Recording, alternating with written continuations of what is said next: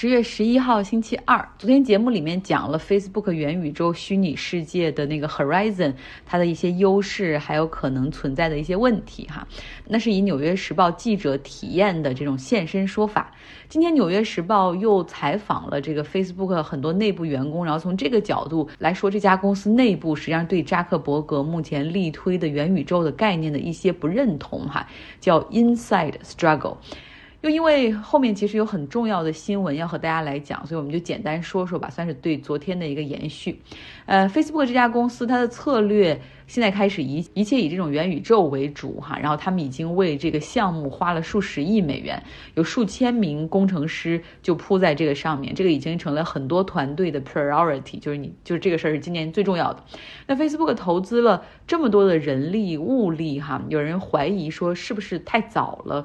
其实大家都觉得哈，就是没错，虚拟世界什么元宇宙可能诶，虚拟世界元宇宙 AR VR 可能是未来，但是这个未来是未来五年就能实现，还是未来十五年、二十年？Facebook 现在投入这么多，会不会有点过早了？而且你想，这种网络可能带宽还没有到体验能够那么好的时候，是不是会延误了其他的发展，或者在为别人铺路哈？然后呢，Facebook 的管理层他们实际上是为预算应该投向哪些未经实验的这种元宇宙的项目里面也是吵得不可开交。毕竟市场的情况没有那么好，现在年轻的用户都是被 TikTok 啊、抖音这样的短视频平台吸引走了，而苹果这样的大的平台还开始限制 Facebook、Instagram 这样的社交媒体平台去搜集用户的信息，会影响他们的广告收入。所以这家公司已经开始冻结了招聘，哈，也许可能会开始裁员。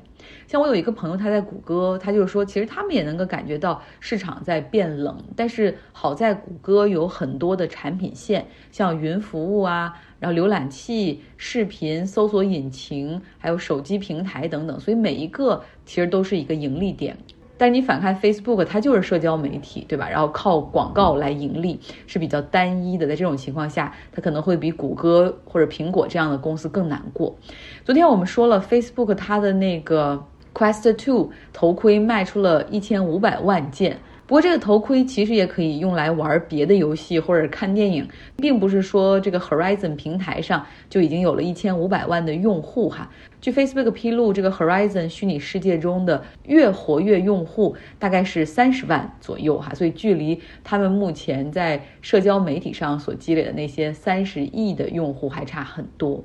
员工们还有一些比较烦的事儿呢，就是扎克伯格把自己当成了元宇宙的代言人。然后他在这个上面投入了太多的精力和注意力，像很多的这种推广的视频都是他自己来玩游戏，以他的视角来进行推广。所以你想，大老板、大大老板，然后每天都在看这些东西，他就要求把动画还有视觉都做得特别漂亮啊，然后他的那个个人的动画要有质感，然后要显得啊每一个版本都有一个很大的飞跃等等。他们有一整个团队就是来进行设计和优化这个。扎克伯格个人的形象的哈，在这个元宇宙的世界里面，所以那个时候在他们推出新版本之前，甚至设计了四十个版本让他来选择，所以整个团队实际上是非常疲惫的，而且这个过程之中，你就要放下手中其他可能也很重要的活儿，专门来为老板的 ego 服务。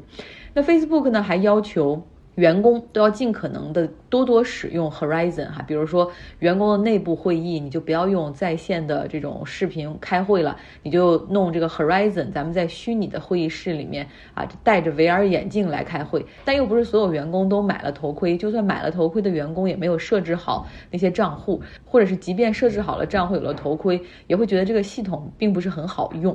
啊。他们甚至内部把元宇宙这个项目简称为 MMH。就是 make Mark happy，就是让马克扎克伯格高兴的项目。意识到内部有这么多 struggle，啊，其实扎克伯格他就很果断的给出了一个很明确的信息，就是 go on board or go out。俗一点说，就是要么忍，要么滚，哈，就是我们好听点说，就是要么接受，然后使用并且融入，要么你就走人。那这两天呢，媒体其实一直在报道这个 Metaverse 元宇宙啊，主要是因为 Facebook 在明天会开一个开发者大会，他们会发布一款新的 VR 头盔，然后同时也会更新一些 Horizon 的功能。今天新闻的重头戏是在乌克兰。